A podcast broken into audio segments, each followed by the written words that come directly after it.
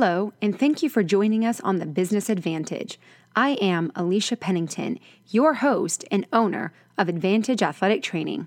Today, we're going to be discussing the implementation of your business plan, which is the final episode in our four part series on business ideas and planning. I'm actually really excited to see this series come to an end because it's been pretty difficult for me to put together and discuss mostly because, as you all now know, I personally struggle a lot with the business plan, uh, you know, the formal document of it. So, um, you know, regardless, it's important for me to share the information about how to formally go through the process.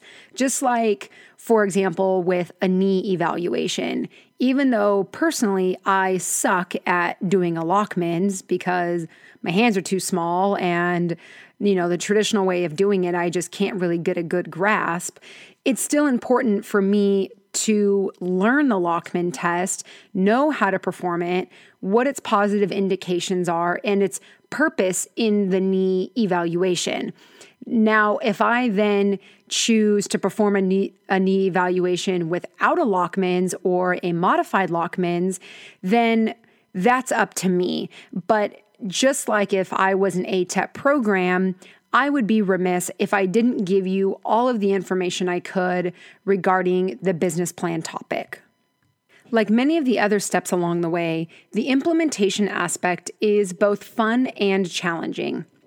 This is essentially when you get to see how the rubber meets the road, and we finally get to test drive this idea.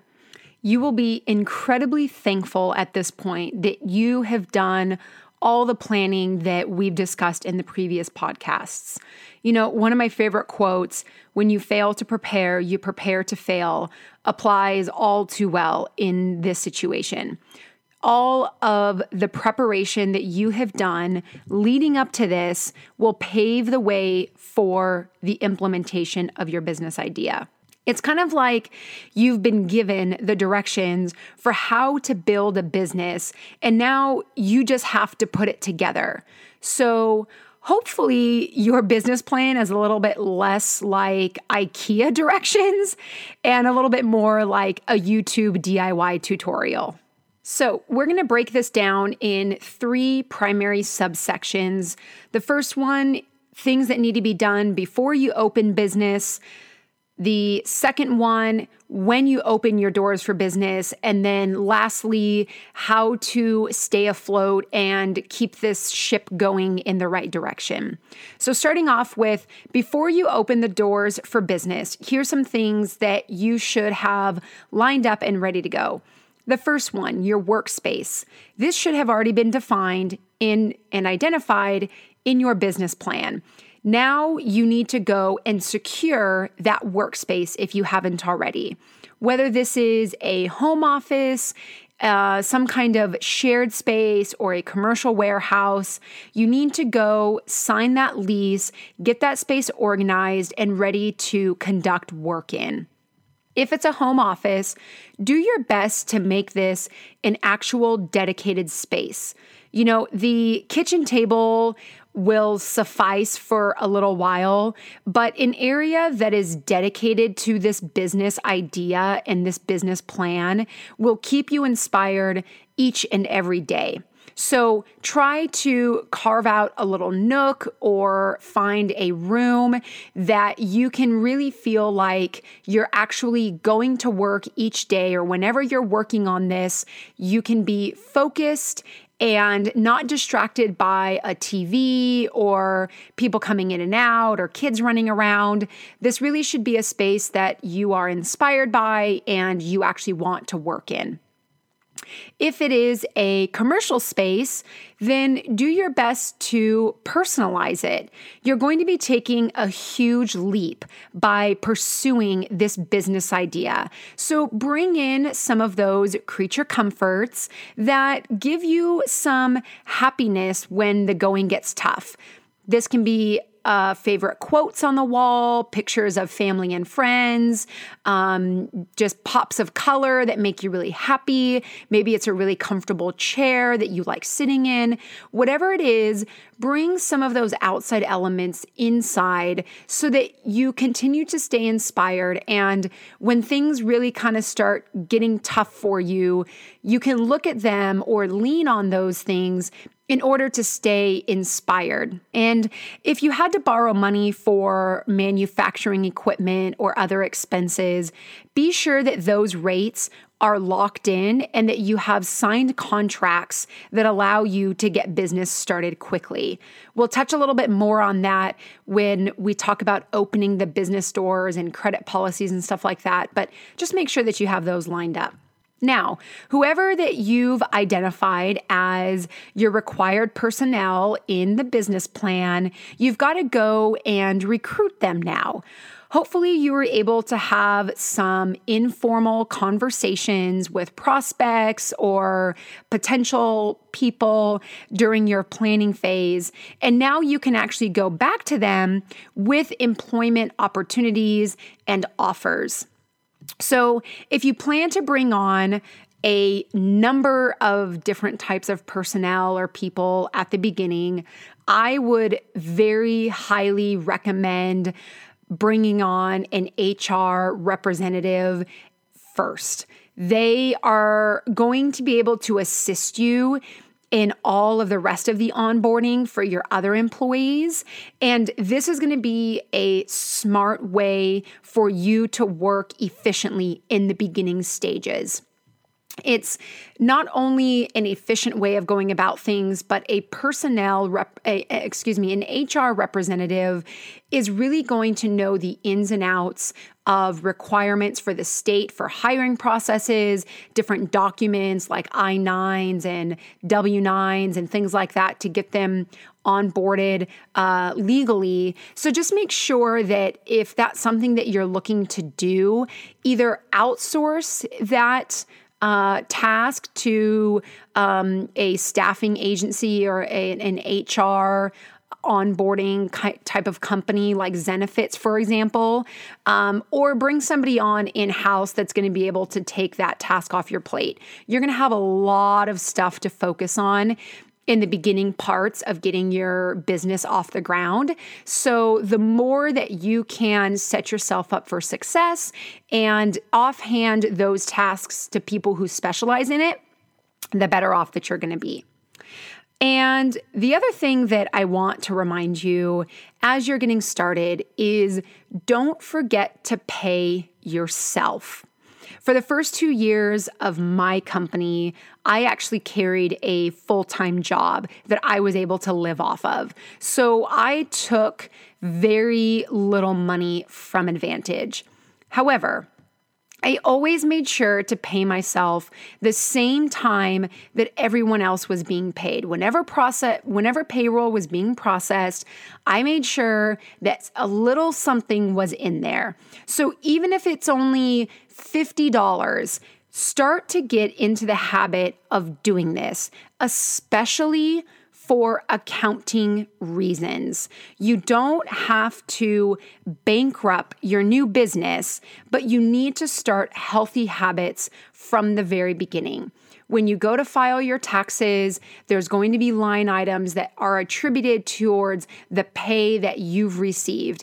And it is a very good habit to get into that your tax professional starts to see that you're getting that you're paying yourself and that you are able to develop those behaviors so that when you're ready, when the company is ready to support you a little bit more, all you have to do is kind of bump up that dollar amount a little bit. You don't have to start a whole new account and a whole new line item in your accounting software and all that kind of stuff. So, very, very important to get those things started early, build those habits for yourself at the very beginning stages.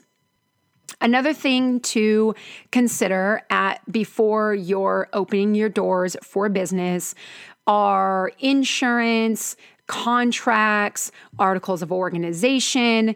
Make sure that you are properly insured and that you have the appropriate articles of organization filed. Now, there are different types of business entities that you can set yourself up as. And this is what I'm referring to when I say articles of organization. I could probably spend an entire podcast on just business entities and how to develop them or how to decipher which one that you are, but I'm going to quickly cover it here to give you an idea. Um, and I'll, I'll tell you what the main ones are, and then a resource that you can go to to get way more information than I'm going to be able to give you. So, there are different types of businesses that you can uh, develop yourself as. The primary ones are DBA, which is doing business as, LLC slash LLP, S Corp, C Corp, and nonprofit. So here are the main differences between those. A DBA, which is doing business as, offers very little, actually, it offers no protection for you. Essentially, this is Alicia Pennington doing business as Advantage. This kind of business setup is common for very, very small local businesses. I have personally two different friends. One of them is a florist, another one makes beaded jewelry. They are both set up as DBAs. If you are going to be developing a business idea that carries very little liability, for example, making jewelry, there's very, very little liability that is associated with making and selling jewelry. It's rare that it could harm somebody or that you would ever get sued as a result of making jewelry. Same goes for being a florist. If you're just, you know, putting arrangements together in your home and you're dropping them off at local venues or whatever that is, there's very, very little risk associated with being in that line of business. So, in those situations, it's perfectly fine to be a DBA for Alicia Pennington to be doing business as Flora, Florals ABC. The DBA is the simplest and easiest way to set yourself up as a business, but you only want to do this if you are going to be carrying extremely low, if no liability with your business. So the next step up is LLC. And LLC stands for Limited Liability Corporation. Or if there's going to be more than one owner, then you can file as an LLP, which is a limited liability partnership. This is actually what Advantage is set up as. I am the sole owner, so we are an LLC. And this offers a separation between the person and the entity, which offers protection to the person if something happens to the company. So, what that means is the LLC is a totally separate entity. So, if anything ever happened, if someone ever sued Advantage for wrongdoing or whatever it may be, they can't then come after my personal possessions like my car or my home. In the example of a DBA, they could. And so most of America's small businesses are set up as LLCs because they are rather easy to establish. They have taxes and guidelines that are fairly reasonable to follow and they still allow taxation that is beneficial to the owner. So I would recommend most people starting at the LLC level. Um, this is kind of, you know, if you're thinking about Goldilocks, you know, this is not too big, which is what we're going to be talking about in a second here, and not too small like the DBA is, but it's just nice and perfect right in the middle. The next step up from LLC is an S Corp, which stands for Subchapter Corporation. This is sort of a hybrid between an LLC and a C Corp, which is the next one that we're going to be talking about. It provides the protection and taxation of an LLC, but the structure for shareholders of a C corporation.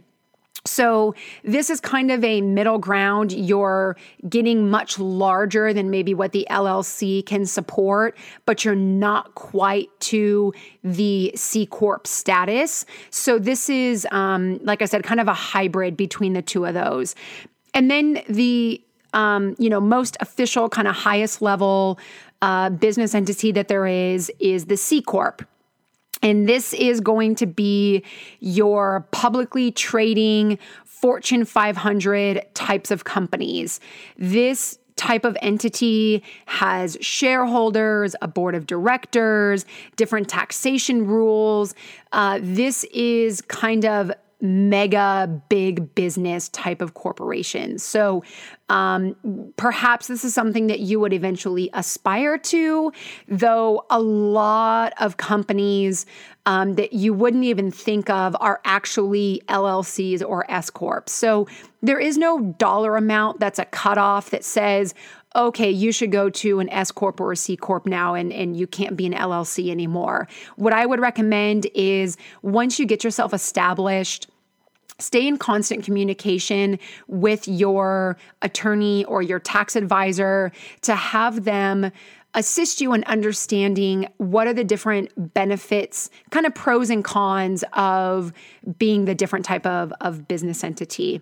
And then, of course, um, there's the nonprofit, and this is like a whole separate set of rules and set of taxation and uh, kind of a totally different type of, of business setup. So um, it doesn't necessarily apply. It's not like you can have an LLC nonprofit or an S Corp nonprofit. Nonprofits are uh, ruled and regulated and taxed in a completely different way. So, if you're considering a nonprofit, um, I definitely would advise you to do lots of research in that realm to make sure that the type of business you're going to be doing actually falls appropriately in there. So um, I I have found that LegalZoom is an excellent resource for helping to kind of decipher between all of these types of entities. As well, you can use them for assistance in filing and submitting the necessary paperwork and the articles of organization. And, you know, for a, a, pretty nominal fee, they'll pretty much do all of the work on your behalf. Um, you know, my only caveat to using and recommending LegalZoom is that if you decide to be a DBA, this is an extremely simple setup uh, for me in Orange County to establish myself as a DBA, I just went down to the county office.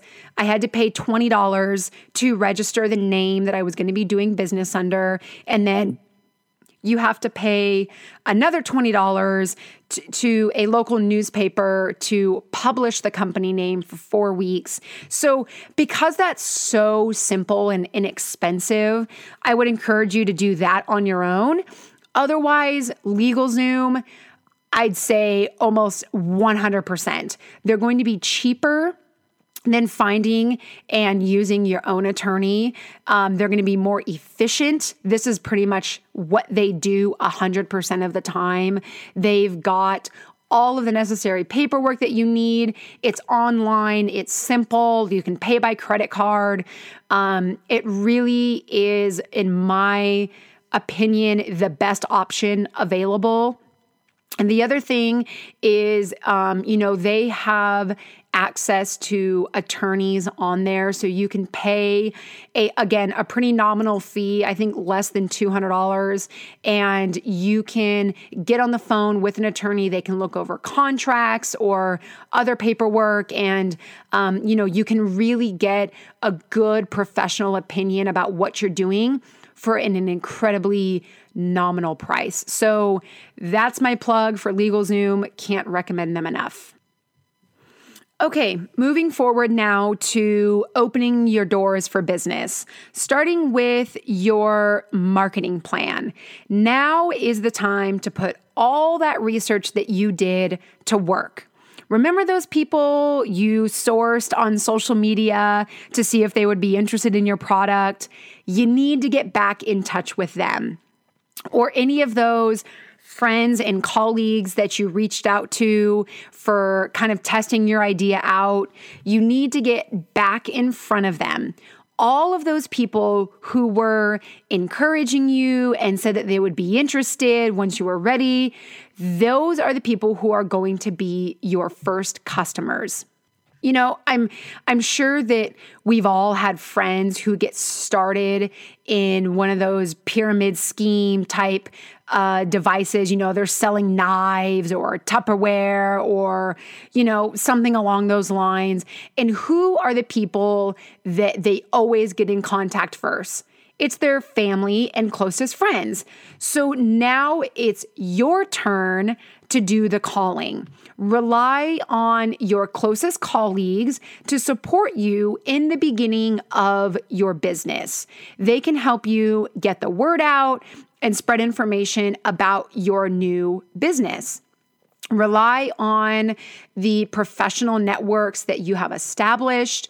If you are already a working professional in the area, rely on your own personal reputation to get people to buy into your business idea.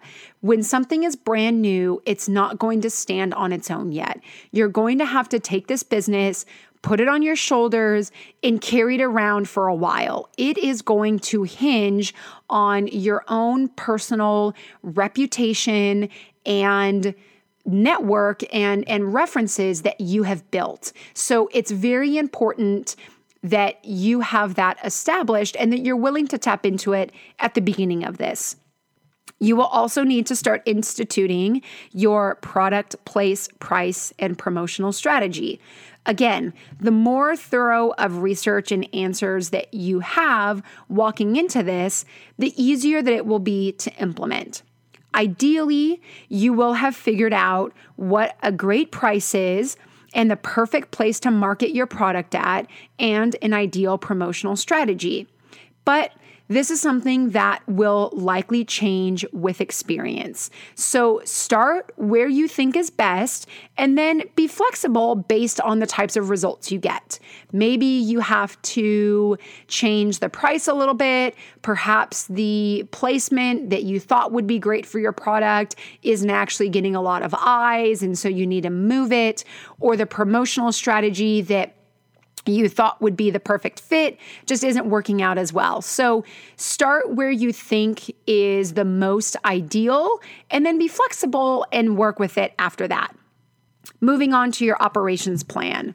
Hopefully, this plan was as well thought out um, as possible, and that now that you are opening the doors to your business, it can kind of run itself.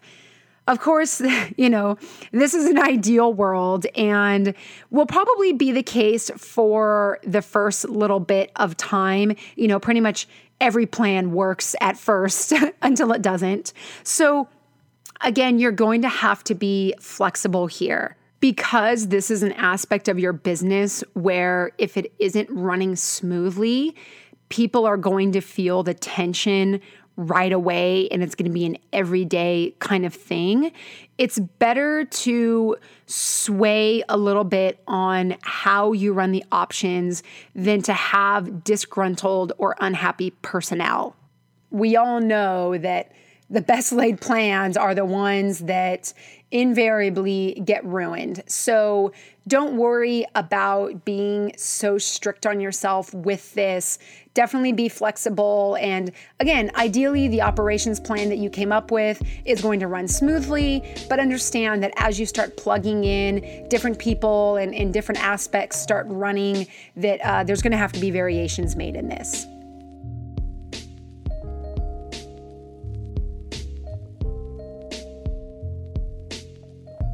The other thing that will be vitally important once you open your doors is the credit policy. Cash flow can make or break a business. Allowing too many customers to purchase on credit without being given enough from your vendors will suffocate your business. Believe me, take it from someone who pays their athletic trainers when they work and has to wait 30 to 90 days to receive payment from the client, that cash flow is a big, big deal.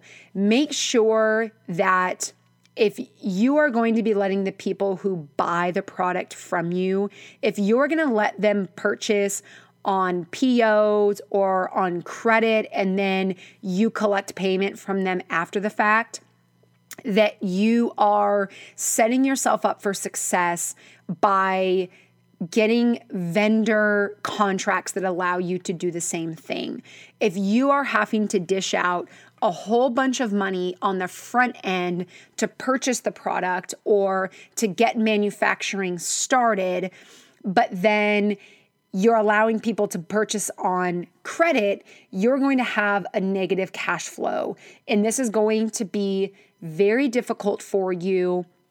And it's going to create a lot of frustration and tension within your company. Anyone who has worked a contract gig knows how difficult it can be to collect payment on it. And so this was a frustration that we were looking to eliminate. However, what happened was that it became a frustration of ours instead of a frustration for the athletic trainers we continue to struggle with cash flow issues four years into the company. So, this isn't something that you just kind of got to get it started and then it disappears and goes away. Especially at the beginning of the school year for us, when all of our ATs are headed back to work and we can't collect on services rendered until the month has completed. So, if an athletic trainer starts working August 1st, we can't invoice until September 1st. And then it takes anywhere from 15 to 30 days to receive payment after invoicing. Well, because we pay every other week, the athletic trainer has received two to three payments by the time that we are able to collect on services that have been rendered. So, those are the kinds of things that when you're setting up your budget and when you're projecting out, even though it looks like you may have a bunch of money right now, when you start looking forward and seeing how much money you're going to need in the bank to get the school year started, in our situation, you actually don't have as much money as you think you do until those payments start coming in. So, cash flow, your billing policy, and your accounts receivable are really, really important aspects to not only getting the doors open, but then staying afloat in your business. Which brings us to how do we keep this ship kind of going in the right direction? How do we stay afloat when we're doing this? Well, the first thing that I can say is efficiency. Efficiency is a cornerstone of advantage. I am incredibly fortunate to have my husband, Maurice, who works to make things automated and electronic, thereby increasing our efficiency. As a small business, each person wears a number of different hats, and you're not necessarily able to afford to pay for more people for help. So, as a result, if you can find softwares and systems that can do a lot of the work for you, it's going to be tremendously helpful cutting down on the number of tasks that you have to do, but it also will end up saving you money because if you don't have to pay someone to do it, a software is most likely going to be cheaper for that. So, here's an example of some of the softwares that we use. Number one, QuickBooks. This helps us keep track of our counting, all that stuff that I just talked about with accounts payable.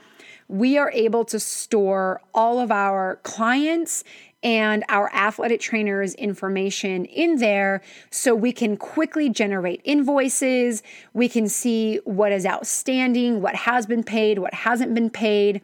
And there's a lot of automation in QuickBooks where the software actually starts to learn your habits and it will make suggestions for inputs for you. So, you know, let's say we pay uh, Susie Q $20 every single week. Well, when it starts to see that $20 come in repetitively, it's going to suggest that that $20 payment belongs to Susie Q.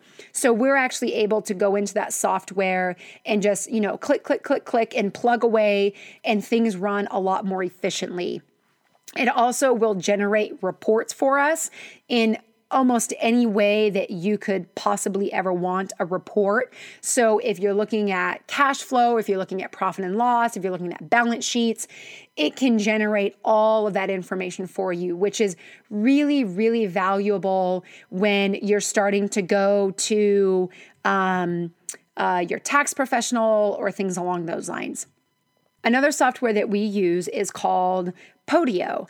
And this is what we use for internal team communication.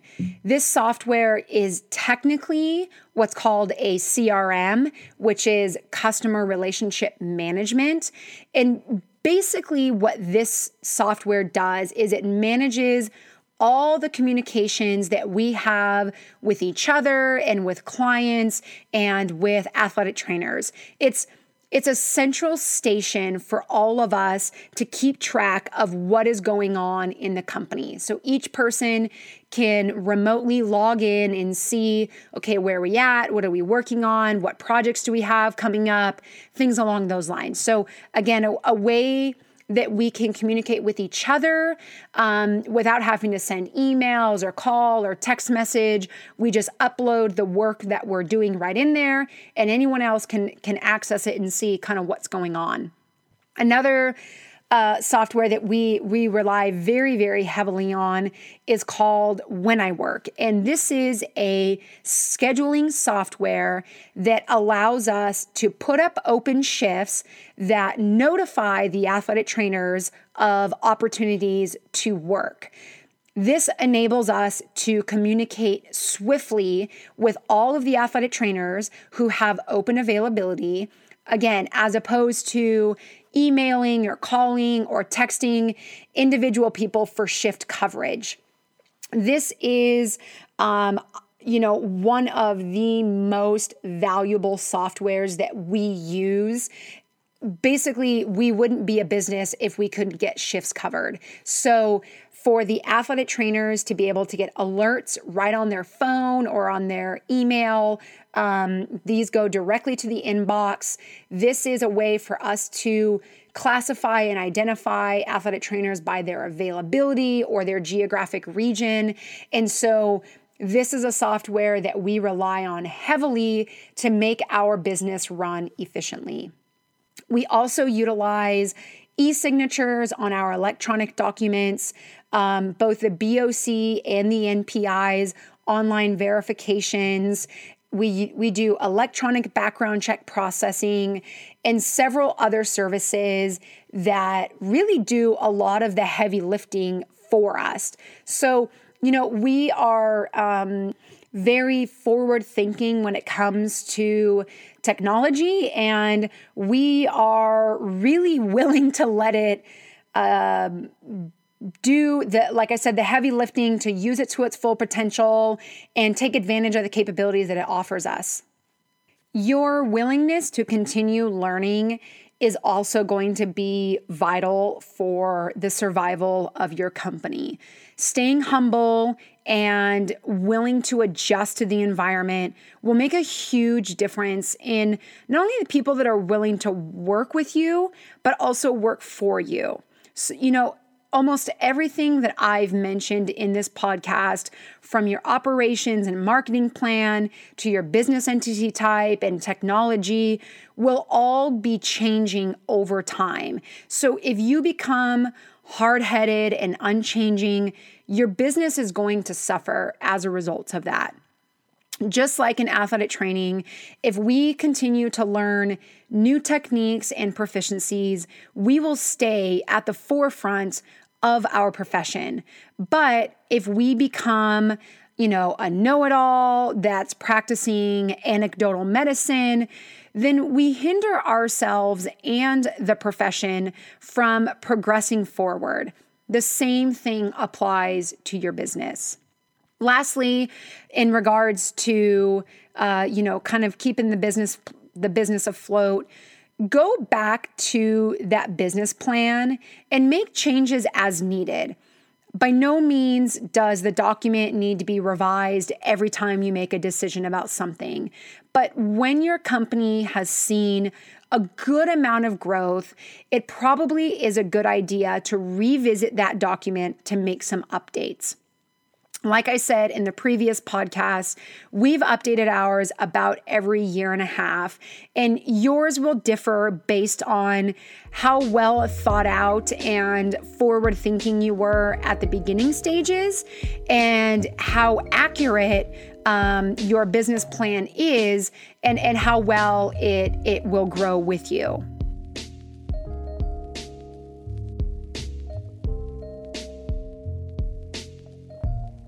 There is an idea that was introduced by Jim Collins, who is one of my favorite business authors.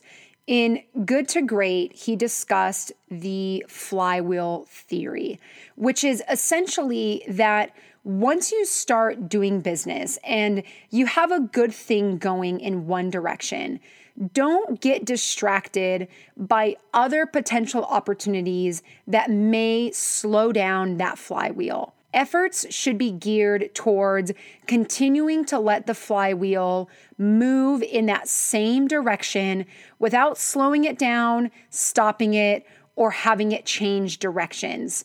So, the idea here is that build the momentum and keep that momentum going in the same direction.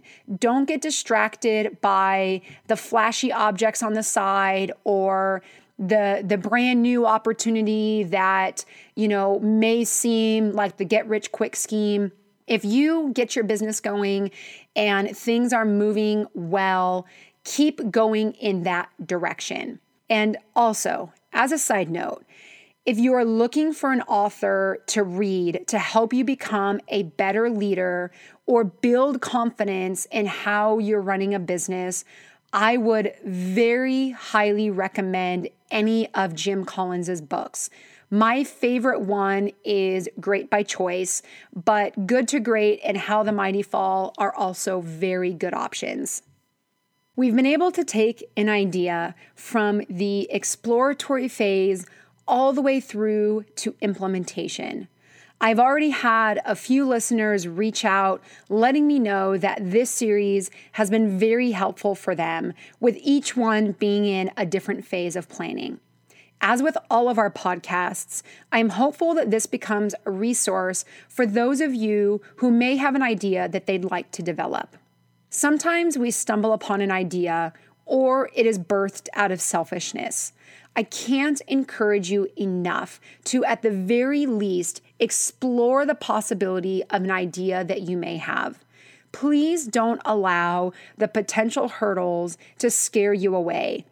Being a business owner is one of the most rewarding decisions I have made, especially when you see the impact it can make in your community and provide the much needed change that your peers have been looking for. Thank you for listening. If you've learned something on today's podcast, please share it with a colleague. On our next podcast, we will be having another case study, which seems to be very popular amongst our listeners. You can find us on Twitter, Facebook, Instagram, and Snapchat at The Advantage. If you have questions regarding what we've spoken about here, use the hashtag Q and AT or show us how you're practicing the implementation of your business plan with hashtag that's business. Thank you to Mr. Logistix for the music you've heard throughout.